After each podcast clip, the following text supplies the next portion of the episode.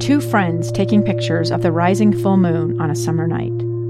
Two teenage kids doing what teenage kids do. When a stranger with a gun and a death wish changed everything. It was violent, it was senseless, and I will never understand it. I will never accept it. I'm Amy Donaldson, and unfortunately, we're all too familiar with stories about how violence shatters lives. But what we rarely see is how they are rebuilt.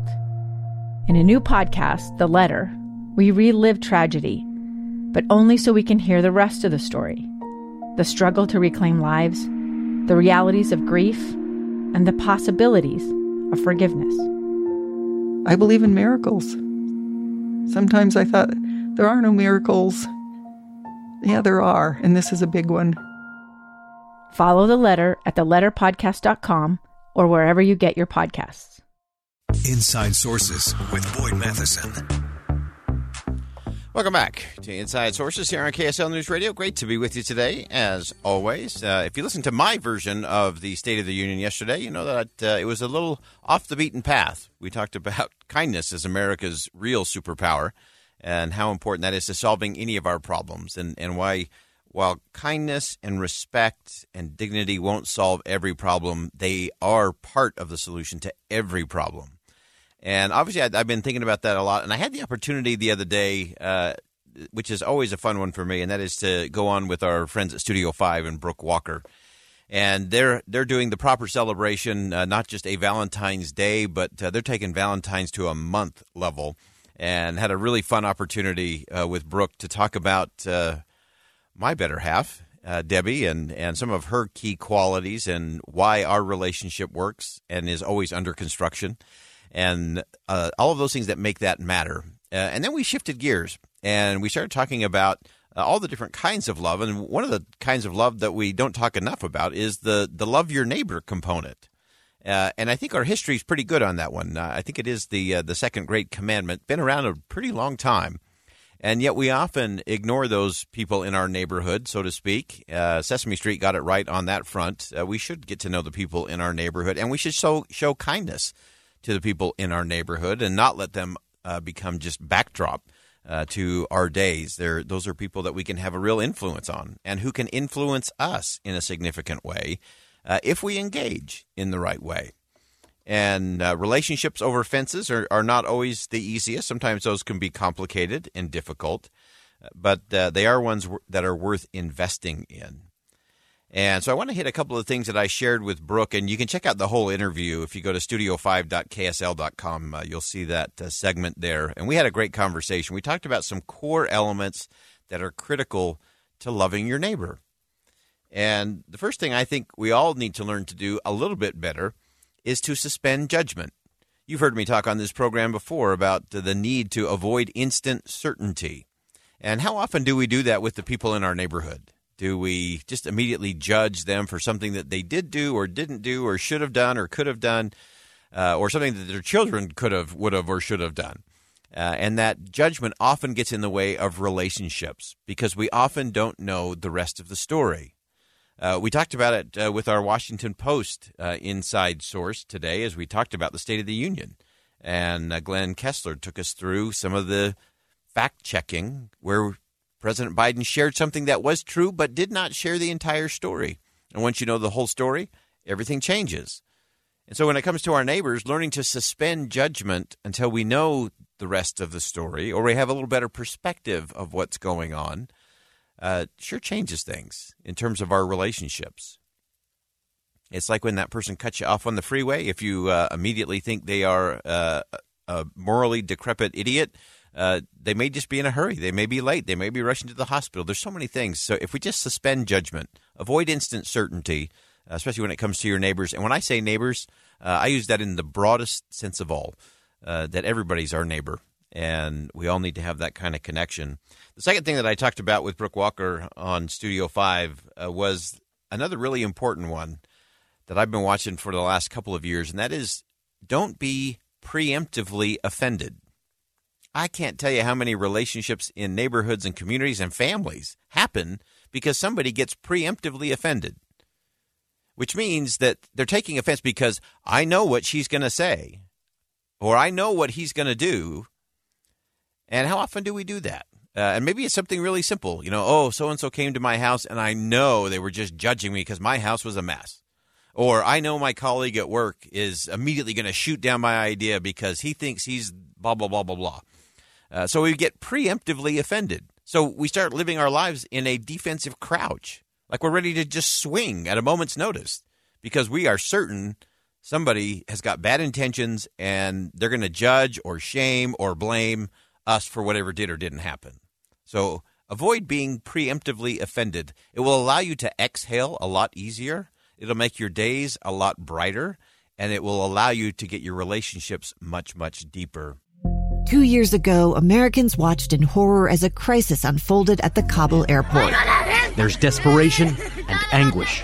More than 80,000 Afghans have since arrived in America, but this story is still unfolding.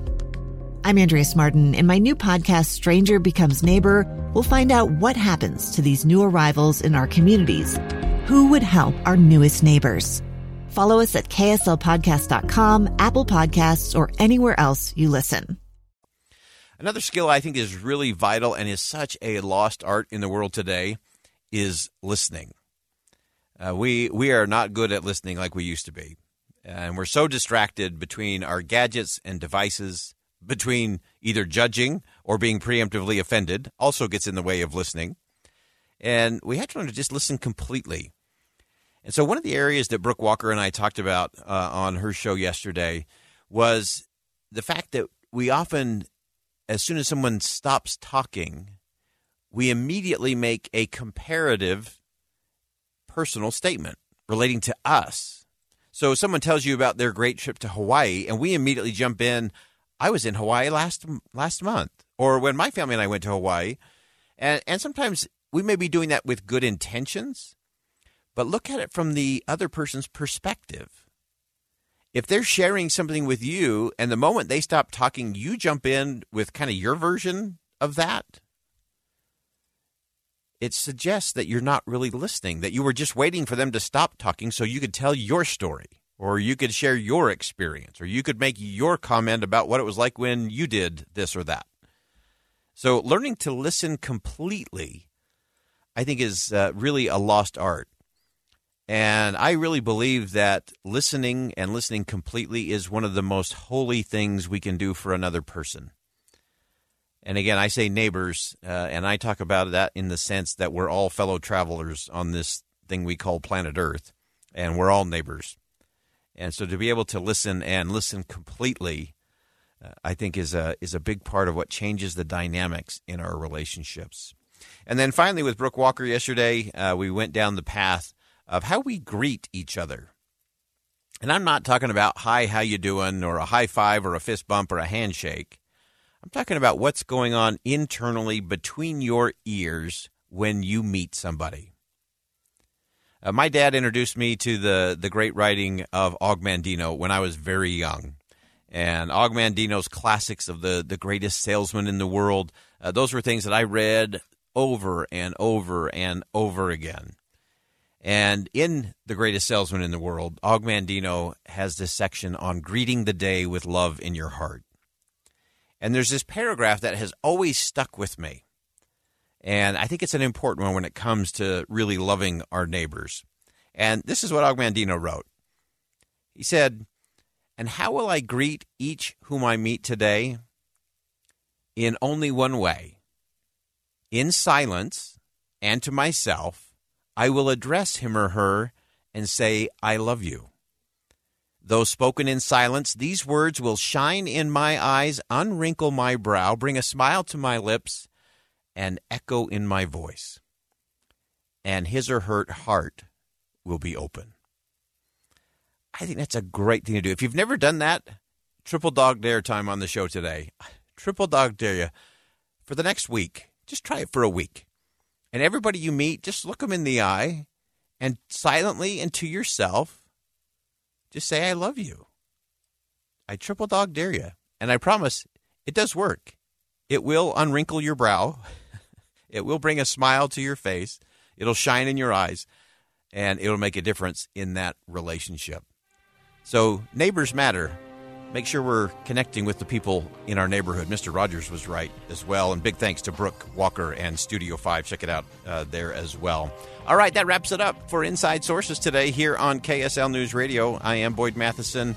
And as always, as you go out into the world today, make sure you see something that inspires, say something that uplifts, and do something that makes a difference.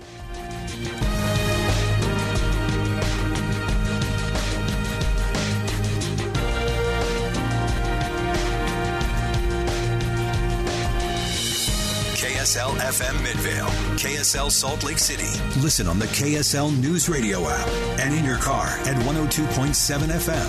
KSL News Radio, Utah's all day companion for news.